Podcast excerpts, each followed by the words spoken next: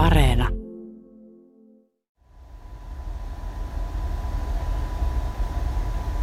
No niin, hyvää päivää kuulijat vai pitäisikö sanoa? Ciao ascoltatore radiofonico. Olen nimittäin juuri nyt Interrailillä ja matkalla Milanosta Torinoon. Rinkka on tuossa täynnä tavaraa ja matkasekit olen piilottanut tähän äidin tekemään kaulakukkaroon. Ja nyt kaiuttimesta kuuluu joku rasahdus. Sieltä taitaakin tulla konduktöörin kuulutus. Hyvää päivää, hyvät matkustajat. Tämä on IC-juna 143 Helsingistä Tampereen kautta Jyväskylään ja edelleen Pieksämäelle. Tampereelle saapumisaika aikataulun mukaan. No joo, nyt on varmaankin tunnustettava, että e- ei minä missään junassa ole. Ihan vaan täällä Pasila-studiossa toimittaja Marko Pulkkinen. Hyvää päivää. Enkä ole siis menossa Torinoon, vaan Tampereelle. Kävin nimittäin haastattelemassa interreilaamisen historiaa tutkinutta Mikko Mankaa. Hän kertoo meille, miten meistä suomalaisista tuli kansa, joka kävi eniten interreilillä. Miten Interrail oikein alkoi, kehittyi ja lopulta melkein loppukin. Sillä vaikka reilillä vieläkin käydään, ei ollenkaan samassa mitassa kuin 70- ja 80-luvuilla, jolloin jopa yli 20 000 suomalaisnuorta lähti raiteita pitkin Eurooppaan. Se oli valtaisa määrä ja Interrail todellinen sukupolvikokemus, joka minulta puuttuu. Tai ei oikeastaan puutu, sillä kävin kyllä kerran Interrailillä. Ensin päädyttiin Lontooseen ja sieltä Skotlantiin, Edinburghiin, jossa punkkasimme ekseni tuttujen luona. He olivat tutustuneet kibbutsilla. Hei, sekin oli yksi tapa päästä ulkomaille. Mutta Skotlannista päädyimme Lontoon kautta vain päivän parin reissulle Amsterdamiin. Reissu oli siis vähän lälly, ei yöpymisiä rautatieasemilla, sekoilua damissa tai kamojen pöllimistä niin kuin kaikilla kavereillani. Reilaamiseen liittyy hirvittävästi kaikenlaisia hassuja tarinoita ja näitä tarinoita myös kuullaan tämän seuraavan reilun puolen tunnin aikana. Eikä ne kaikki kommellukset ehkä silloin tapahtumahetkellä olleet niin hohdokkaita, vaikka näin jälkikäteen saattaakin vähän naurattaa. Tainakin muuten heti alkujaan soittaa toimittaja kollegalleni. Otetaan suora lankapuhelin yhteys vuoteen 73. Tuosta pyöräytetään numero.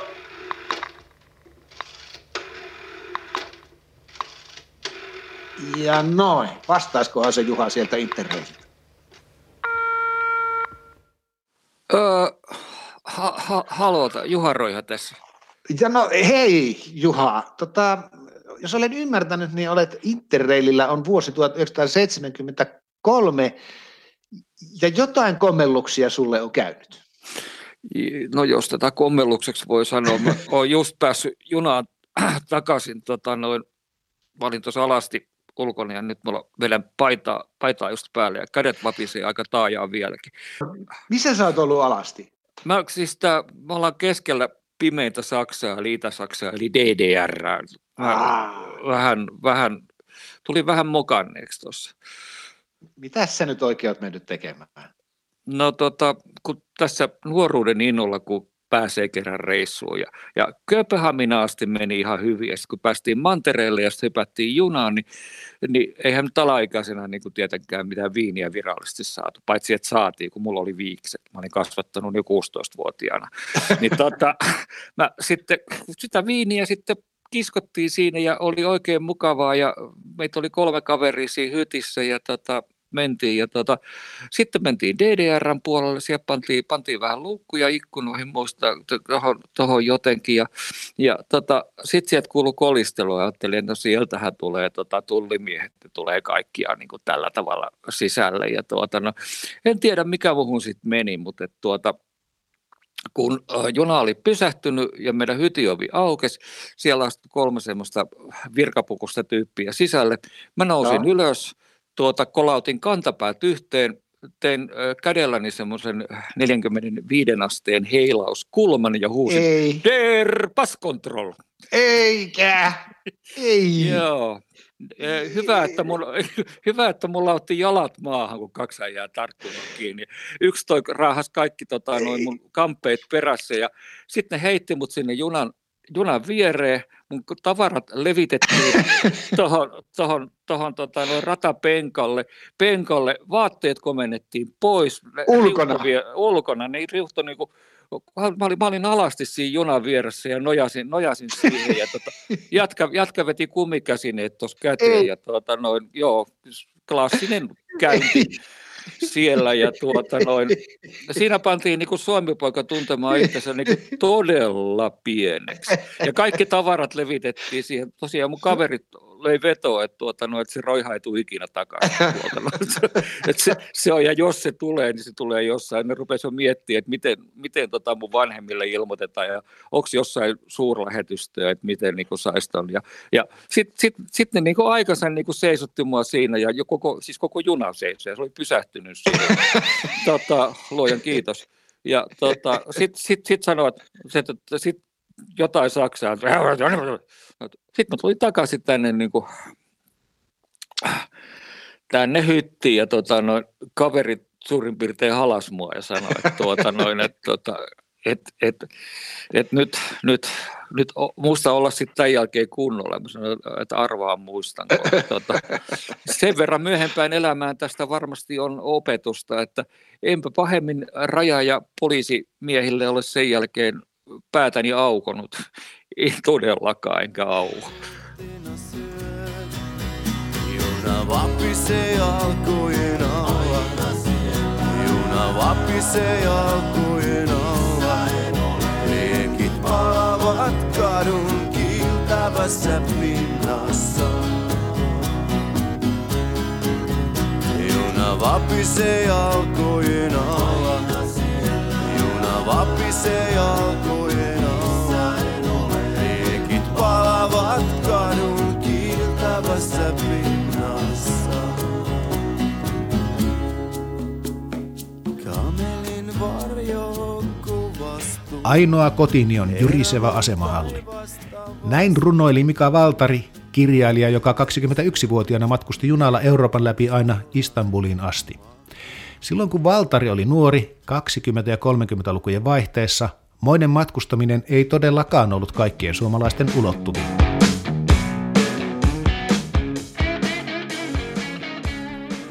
Mutta 70-luvun alkuun mennessä ulkomaille matkustaminen oli ikään kuin demokratisoitunut. Lomalennot Välimerelle eivät enää kestäneet päiväkausia eivätkä maksaneet maltaita, kiitos suihkukoneiden ja matkatoimistojen välisen kovan kilpailun. 70-luvulla ulkomaille matkaamisesta oli tullut myös hyväksyttyä. Se oli jotain, joka kuului meille kaikille.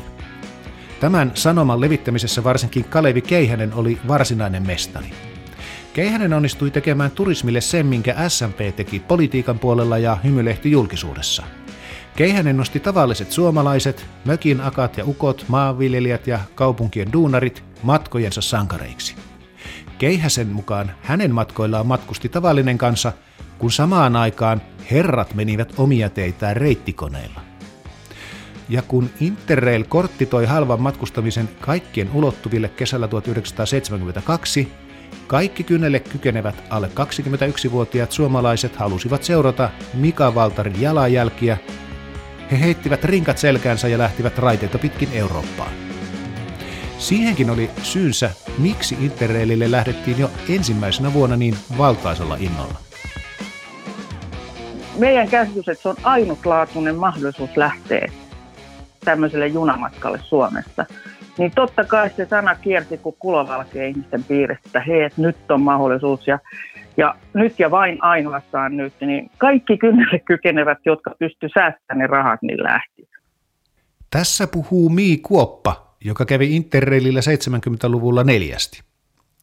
Ensimmäistä kertaa heti, kun se oli mahdollista, kesällä 1972. Ja minäkin ja mun kaverit, mehän oltiin 16-17-vuotiaita eikä ollut koskaan käyty ulkomailla, mutta pakko oli päästä, kun se oli ainut mahdollisuus. No sitten sit tuli niin suosittu, että loppujen lopuksi sitten tämä käytäntö toistettiin ja Interrail jäi pysyväksi, mutta silloinhan sitä ei tiennyt. Interrailin piti alun perin tosiaankin olla vain yhden kesän juttu. Kun kansainvälinen rautatieliitto täytti täydet 50 vuotta, se halusi juhlistaa tätä taivaltaan Interrail-kortilla. Mutta kun heti ensimmäisenä vuonna liki 90 000 eurooppalaista nuorta halusi kiertää vähän maalimaa, niin reili sai jatkoa jälleen seuraavana kesänä. Suosio sen kun nousi. Vuonna 1973 120 000 nuorta heitti rinkan selkäänsä. Ja ketkäpä siellä innokkaimpina olikaan Eurooppaa kiertämässä, elleivät suomalaiset. Hyvä Suomi! Vaikka Interraili on vuosien mittaan vienyt sadat tuhannet suomalaiset ensivisitille Eurooppaan, sen historiaa ei ole juurikaan tutkittu, mutta pian on. Tietokirjailija ja tutkija Mikko Manka kirjoittaa paraikaa kirjaa reilaamisen historiasta. Arkistojen koluamisen lisäksi hän on kerännyt suomalaisten Interrail-muistoja yhdessä suomalaisen kirjallisuuden seuran kanssa. Mikko Manka, tutkija ja tietokirjailija. Kuinka suomalaiset lähtivät Interrailille?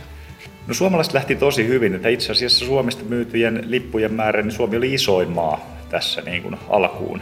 Heti ekana vuonna myytiin yli 12 000 lippua ja se oli tosiaan korkein määrä koko Euroopassa alkuun. Toki siinä on, siinä on niin kuin tämmöisiä tiettyjä, tiettyjä tota, ehkä asioita, mitkä vääristää tilastoja, koska tota, sehän meni sillä että kun Interrailin osti jostain maasta, niin siinä maassa, ostomaassa sai matkustaa, tai kotimaassa sai matkustaa puoleen hintaan, mutta kun ruotsi, ruotsalaiset kävi Suomessa ostamassa niitä, halvoilla risteilyllä, niin sitten pääsi, heti kun ne lähti Ruotsista reilaamaan, niin ne pääsi suoraan sitten ilmaiseksi kotimaassa liikkeelle. Eli siinä on pientä tämmöistä tilastoharhaa kahdessa ekassa vuodessa.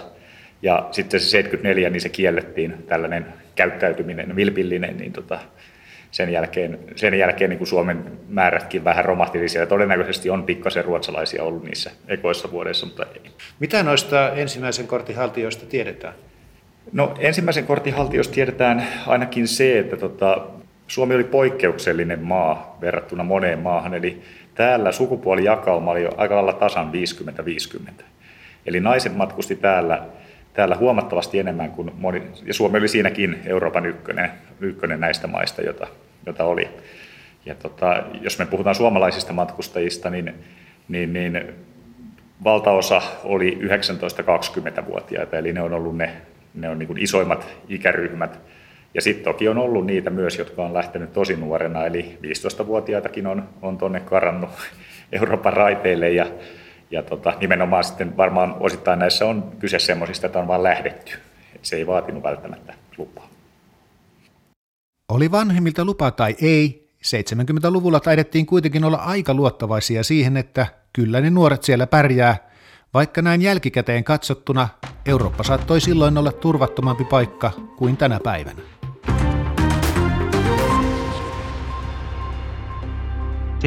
Luvulla maailmaa ravisteli kauhua ja julkisuutta herättänyt väkivaltainen toiminta, terrorismi.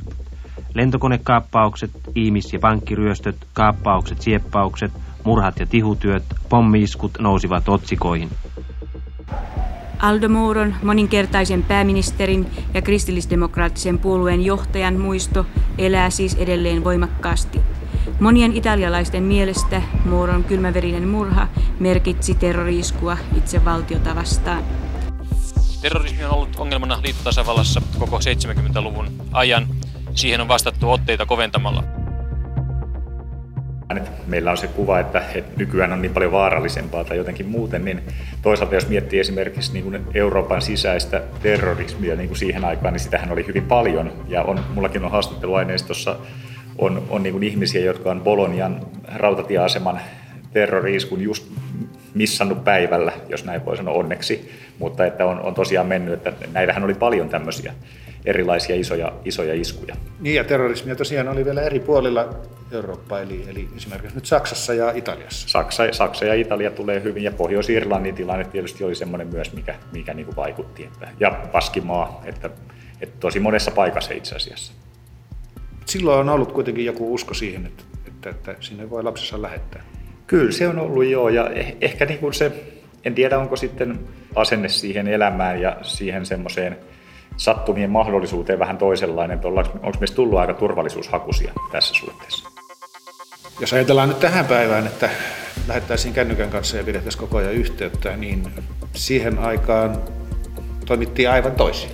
Joo, se on, se on itse asiassa myös yksi tosi mielenkiintoinen, mielenkiintoinen kaikissa haastatteluissa esiin nousee just tämä kontrasti nykypäivään siihen, että on jatkuvasti tavoitettavissa, että no, mutta et silloin niin, kun oltiin matkalla, niin oltiin matkalla, että postikortteja lähetettiin, kolikkopuhelimilla saatettiin soittaa, mutta että se oli älyttömän kallista soittaa ulkomaan puheluita, niin ei niitä ehkä sillä samassa, samassa mittakaavassa ylipäätään soitettu. Joskus myös vastapuheluita, jos esimerkiksi rahat oli ihan loppu, kuten tämmöisiäkin tapauksia sitten oli.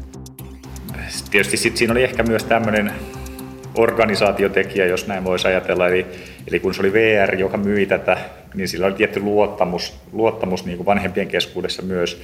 myös. Ja tota, ehkä siinä oli just se, että kun nuorten vaihtoehtona oli se liftaus ja muu, niin sitten kuitenkin Interrail oli vähän semmoinen ainakin vanhempien suuntaan vähän turvallisempi, että toki täytyy myöntää, että nuoret siitä huolimatta, niin aikamoisia seikkailuita siellä, siellä sitten sattuu.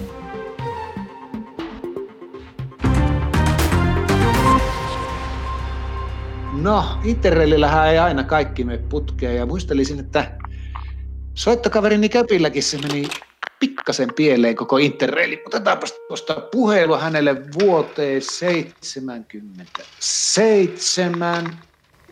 Noin lähti puhelu. Köpi. Marko, moi. Sä oot vuodessa 77, jos on oikein ymmärtänyt. Tota, missä päin sä oot menossa? Interrailillähän sun piti mennä. Joo, mutta mä oon niinku enempi jo takas tulossa. Mä oon Tukholmassa. Ai jaa. Etkö sä vasta ollut lähtenyt? Mitä sulle oikein on siellä tapahtunut? Kerropa koko juttu.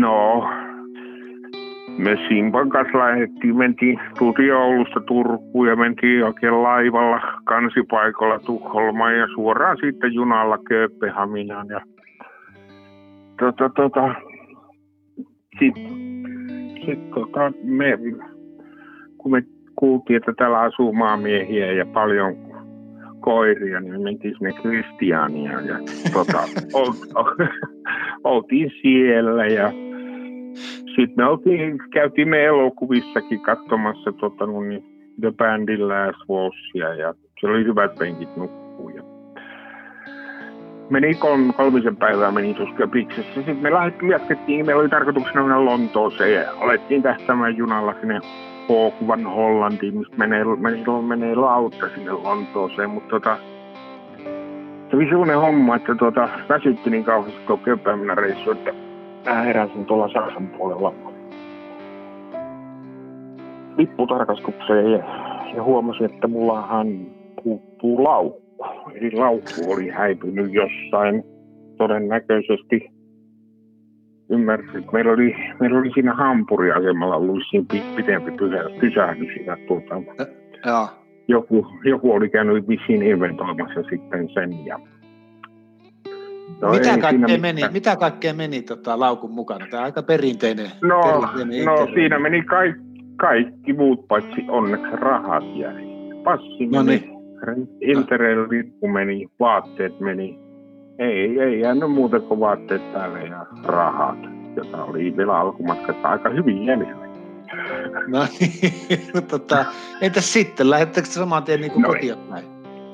Eikä, kun kyllä saksalaiset, nämä konduktorit oli hyvin ymmärtäväisiä, kun kerroin tarinaa, ja ne antoi mun matkustaa siinä junalla. Että oikeastaan mulla tuli ongelmia vasta siellä, täällä, täällä Saksan ja Hollannin rajalla, kun on, on, on nämä rajamuodollisuudet, niin siellä kysyvät passia ja lippua ja tota, minun piti sanoa, että ei mulla ole niitä enää ja yritin kertoa, että päästä johonkin päin menemään tästä, että tuota, ja no ei ne niitä kiinnostanut, ne heitti, heitti mut semmoiselle asemalaiturille siinä Saksan ja Hollannin rajalla ja mä että enkä he voi tähän jäädä ja menin, juna lähti liikkeelle, niin mä hyppäsin takas kyytiin.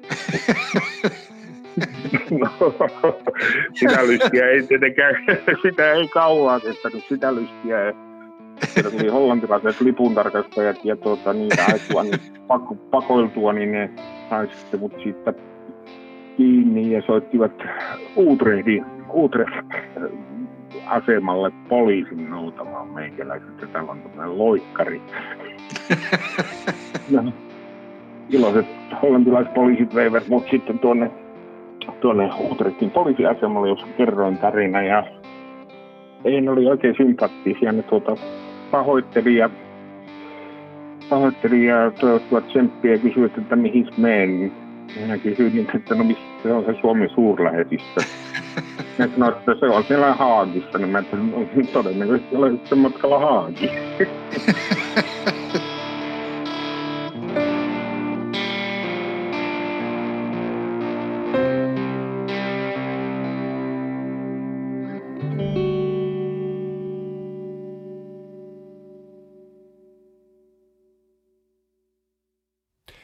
Kyösti onnistui saamaan passin ja ehti pippaloida Haagissakin paluumatkalla, mutta pian piti lähteä Suomea kohti, kun väliaikainen passi alkoi umpeutua. Kuukauden reili typistyi reiluun viikkoon ja Kyösti päätyi Tukholmaan. Ja minä kotipäälli kerroin, että missä päin Eurooppaasta olla. Ei kovin kaukana. No, mutta, No ei kaukana, mutta kyllä, kyllä nämä rikas kokemus on ollut ja kyllä mä suosittelen nuorille, että Matkailua vartaa. Näin on. Hyvää jatkoa vuoteen 77. Näillä mennään. Moi moi. Moi moi. Tiia ja Susanna, eli huippujunatarjoilijat lähdetään täältä kärryttelemään salaman nopeasti. Ja vauhtana meillä tietenkin käy tuo euro ja sitten erilaiset pankkikortit, eli kirjastokortti ja ajokortti, eli tänään, tänään kelpaa, ei tainnut edetä kelvata. Eli ihan jollain pankkikortilla voidaan tehdä niitä ostoksia. Ja hyvät matkustajat, pian tarkistetaan kaikkien radiokuuntelijoiden matkaliput, joten otetaan liput ja mahdolliset alennustodistukset jo hyvissä ajoin esille ja kännykän näyttö kannattaa sitten jo laittaa valmiiksi mahdollisimman valoisaksi. Ja muistutan vielä, että ensimmäisenä vuonna Interrail-kortti maksoi 257 mummon markkaa. Kun otetaan elitason indeksi huomioon, lipun hinnaksi tulee noin 360 euroa. Sillä hinnalla alle 21-vuotiaat pääsivät matkustamaan kuukauden ajan 21 maassa. Suomalaisten suosituin matkakode oli Saksa, joka tosi saattaa johtua siitäkin, että se oli kauttakulkumaa Välimerelle mentäessä. Ja Välimeren maista Italia oli se maa, jota suomalaiset ajelivat eniten ristiin rastiin. Suomalaiset matkustivat myös yllättävän paljon katsomaan, mitä kaukaiselle sukulaiskansallemme Unkarille kuuluu. Unkari oli mukana Interrail-järjestelmässä, vaikka olikin Itäblokin maa, mutta ensimmäisenä vuonna myös DDR eli Itä-Saksa, Puola ja Jugoslavia kuuluivat reilimaihin. Mutta rauta-esiripun itäiseltä puolelta ei paljon muualle matkusteltu. Tota, DDRssä myytiin 300 lippua ja sitten Puolassa kolme. siis ei, ei ollut hirveä innostus silloin. Ei, ja muutenkin tietysti Itäblokin maissa niin näkee selkeästi, että ne oli niin kuin sadoissa ne myyntimäärät, joka kertoo osittain siitä, että se on ollut etuoikeutettua eliittiä, ketkä sieltä on päässyt matkustamaan.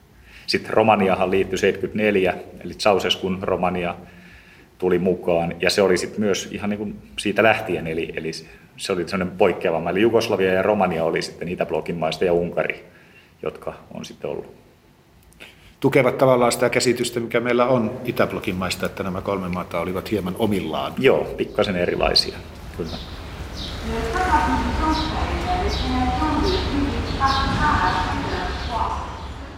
Vaikka olemmekin jo tässä ohjelmassa kuulleet pari otetta suomalaisten toilailuista Euroopassa, ja vaikka välillä onkin jouduttu tulemaan niin sanotusti maitojunalla takaisin, eivät kaikkien suomalaisten matkat olleet yhtä epäonnisia. Ohjelman alussa Mii Kuoppa muisteli hoppua lähteä reilille jo heti ensimmäisenä vuonna. Hän ehti käydä reilillä neljästi ja piti myös ystävänsä Irman eli Impun kanssa matkapäiväkirjaa viimeisimmästä eli vuoden 1978 matkastaan. Marko Pulkkinen Suomen Yleisradiosta, hyvää päivää. Hyvää päivää. Jos ymmärsin, niin soitin vuoteen 1978 ja sinä olet Interrailillä ystäväsi kanssa. Kyllä, ollaan Interrailillä matkalla Italiaan ja Impun kanssa lähdimme tuolta Suomen Vaasasta junalla ja tänne asti on nyt päästy. Kerropa, mitä siellä on matkapäiväkirjaan tullut kirjoitettua. No niin, täällä ollaan 17-18 toukokuuta. Yö istuttiin junassa matkalla Brindisiin, Suissa Italia. Seurue oli kirjavaa, oli formulakuskia, sisilialaista, syyrialaista, glups. Aamulla Brindisissä kuuma. Heti asemalla turistipalvelu hyökkäsi kimppuun. saatiin tarpeeksemme ja lähdettiin seuraavalla junalla Tarantoon. Tarantossa vaihdettiin junaa. Taas oltiin mutileja. Syötiin restaurantissa yhdeksällä tuhannella liiralla. Oltiin kännissä. Sunnuntai löhöttiin rannassa ja istuttiin baarissa ja kauhisteltiin rumia miehiä. ja kaksi rumaa, toinen niistä, mm, kysymysmerkki, tuli juttelen ja aikamme, kun puhuttiin ja valitettiin, lähetettiin, lähettiin niiden kanssa Akropolille. Syötti meille pizzaa, kun meillä ei ollut rahaa, kuin jäätelöön. Oltiin äh, sitten tämän Etelä- Etelä-Italian kierroksen yhteydessä niin Napolissa. Jumiuduttiin sinne junalakon takia. Ja, ja päädyttiin sitten Napolissa Mertellina-nimiseen paikkaan. Ja tässä on nyt näitä mun kirjoituksia sitten, tai meidän kirjoituksia tältä ää, jaksolta. Parasta Napolissa oli uusi tuttavuus, Liisa Skaala, joka kutsui meidät kylään illalla. Eli mehän käytännössä tavattiin hänet ihan siellä paikallisella torilla. Hän kuuli, että me puhuttiin suomea ja alkoi juttelemaan meidän kanssa ja kutsui meidät. No niin, kerron täällä näin sitten, että syötiin leivoksia ja mantikoita Liisan hienossa kodissa ja Liisa ja Giorgio houkuttelivat meidät Umbriaan. Siispä lähdettiin seuraavana aamuna äh, metrolla Napoli äh, centraliin metrosta. Jäin muistoksi tosin 1150 liian sakkolappu. ja ja tota, tämä oli tämä Liisa Skaala ja hänen miehensä ja, ja poikansa oli valtava ystävällisiä. Heidänkin kanssaan me sitten kirjoiteltiin ja läheteltiin kortteja monta vuotta, vaikka me nähtiin vaan tämä yksi ainoa kerta heidät. Ja, ja tota, siinä aukesi tavallaan niin kuin semmoinen elämänmuoto, kun sä pääsit käymään italialaisessa kodissa siellä ja, ja näit, että minkälainen se elämänmuoto on siellä. Että täysin rähjäsen näköinen talo ja sitten siellä on aivan mielettömän upea asunto ja, ja kuinka ystävällisiä he olivat, niin ei tämmöistä kokemusta Suomessa saisi. Ja sinulle on jäänyt elämän ikuisia ystäviä sieltä 70-luvulta, jotka vieläkin lähet, jonka, joiden kanssa vieläkin vaihdat kuulumisia. Kyllä joo, että esimerkiksi tuolta 74 Interraililta niin tavattiin puistossa yksi englantilainen nainen, kun ihan junanvaihdon yhteydessä odoteltiin siellä ja hän oli semmoinen jos me nyt ollaan itse oltu alle 20, niin hän oli varmaan semmoinen neljäkymppinen, neljävitonen. Ja tosi kiva ihminen antoi osoitteen. Se alkoi sitten kirjoittaa meille, kun me vaihdettiin osoitteita. Ja niinpä sitten hän tuli ystävättärensä kanssa, joka on Australiasta, niin, niin tota, käymään Suomessa. Ja oli, oli tota, tosi kiva olla heidän emäntänä ja isäntänä. Ja, ja sitten tota, me ollaan kirjoiteltu nyt ihan tähän päivään asti. Tämä toinen on niistä kuollut, mutta tänne kanssa, joka asuu tuolla Australiassa, niin vuosittain lähetetään joulukirjat ja kerrotaan kuulumiset ja, ja ollaan yhteyksissä.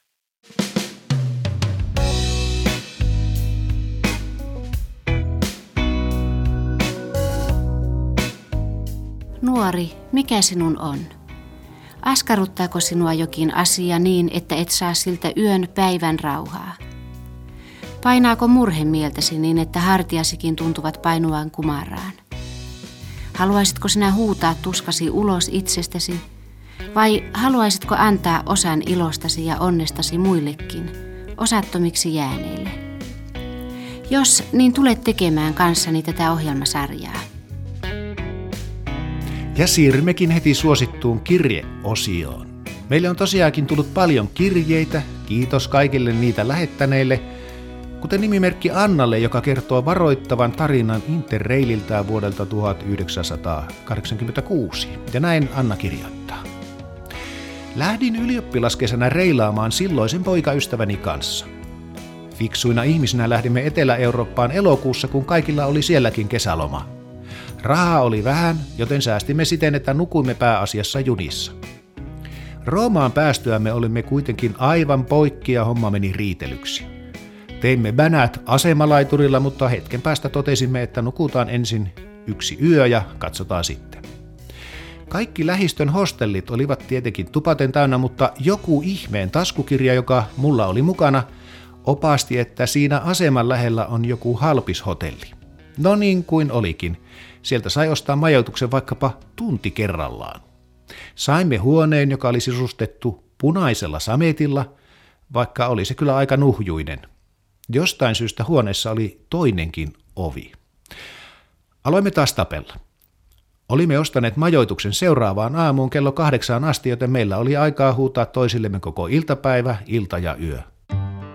Kun jossain vaiheessa vedimme henkeä, aloimme kuulostella, ettei se ihan hiljainen hotelli muutenkaan ollut. Seinät olivat aika pahvia.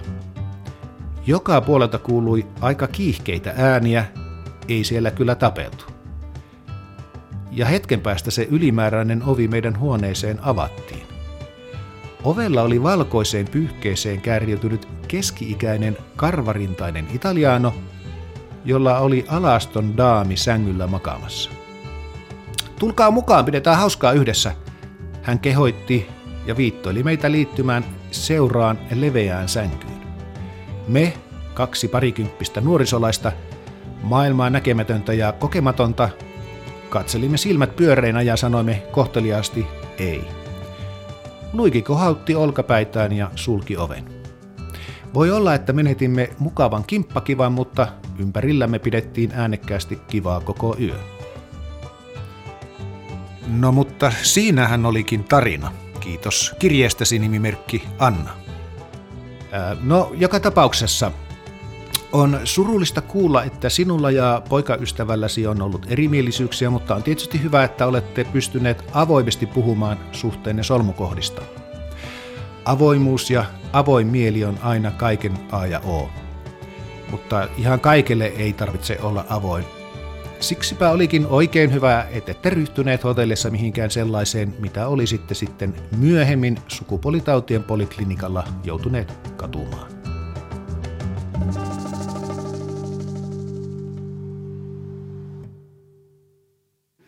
Miten seksi liittyy interreiliin? No, no, kyllähän niin kuin selkeästi tässä on tullut, niin valtiovalta on tietysti ollut aina huolissaan nuorista kautta vuosisatojen. Ja, ja tota, nyt tässä interreilin yhteydessä sitten huomattiin, että, että kun sinne reilille lähdetään, niin siellähän on tämmöisiä sukupuolisuhteita esimerkiksi saattaa tapahtua. Ja, ai, ai, ai. ja tota, ja sitten 80-luvulla siihen tulee mukaan myös tämä AIDS-pelko.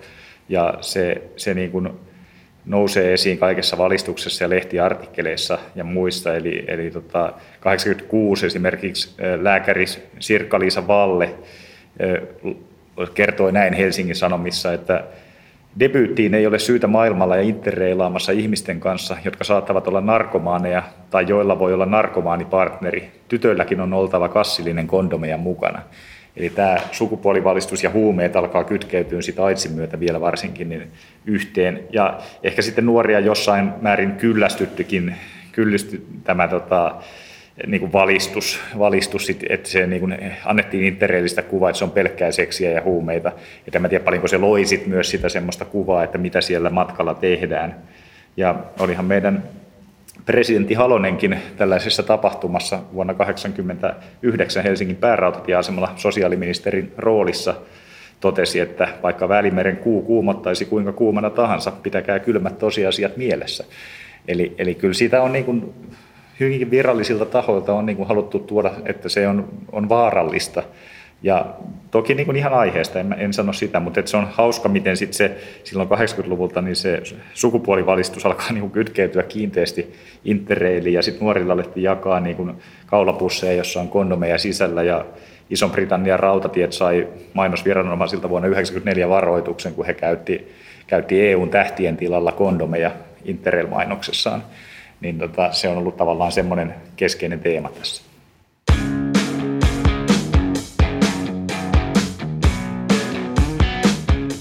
Interrailille pääsee toki yhä, mutta reilailun huippuvuodeksi taitaa jäädä vuosi 1986, jolloin 20 000 suomalaisnuorta suhasi pitkin Eurooppaa. 90-luvun alussa reilaamisen suosio sitten lähtikin aika reippaaseen laskuun. Siihen oli useita syitä. Lentoliikenteen rajoitusten vapauttaminen toi markkinoille halpalentoyhtiöt ja laski lentolippujen hintoja. 90-luvun alussa Interrailiin sorvattu vyöhykeuudistus puolestaan nosti junamatkustamisen hintaa. Kun Interrail-kortti maksoi vuonna 1991 nykyeuroissa noin 280 euroa, pari vuotta myöhemmin hinta oli 460 euroa. Viime vuonna reilaamaan olisi päässyt 500 eurolla, mutta koronavuonna ei varmaankaan montaa Interrail-lippua myyty. Mutta kun maailma taas avautuu, maata pitkin matkailu saattaa tulla uudelleen muotiin jo ympäristösyydenkin takia. Ja reilaaminen on joka tapauksessa jättänyt pysyvän jäljen suomalaiseen historiaan. Interrail-sukupolvi on käsite, jota käytetään silloin, kun halutaan muistuttaa, ettei Euroopassa liikkuminen ole suomalaisille mitenkään uutta ja outoa. Interrail-sukupolvesta puhuttiin varsin paljon erityisesti silloin, kun Suomi oli liittymässä Euroopan unioniin. Reilaaminen muutti myös Mii Kuopan elämän. Ainakin mun kohdalla se johti siihen, että mä hakeudun kansainvälisiin tehtäviin sitten työelämässä ja, ja tota, ihan samalla meiningillä sitä sitten niin tehtiin niitä töitäkin, että semmoisella avoimella rennolla tavalla. Ja tämä jakso saapuu perille Pasilaan. Yleisradio kiittää kaikkia yhteisestä matkasta ja toivottaa teille oikein mukavaa päivän jatkoa. Ja jatkoyhteyksistä niille matkaajille, jotka haluavat jatkaa ohjelmasarjamme seuraamista, kerrottakoon, että ensi viikolla turismin kulkusuunta muuttuu, täältä katsottuna vasemmalle. Sillä nimittäin matkustamme Neuvostoliittoon. Ja tämän ja muidenkin radiosarjan jaksojen jatkoyhteyksistä muistutettakoon, että kaikki ohjelmasarjan jaksot löytyvät Yle Areenasta. Kiitos kun valitsitte Yle Radio.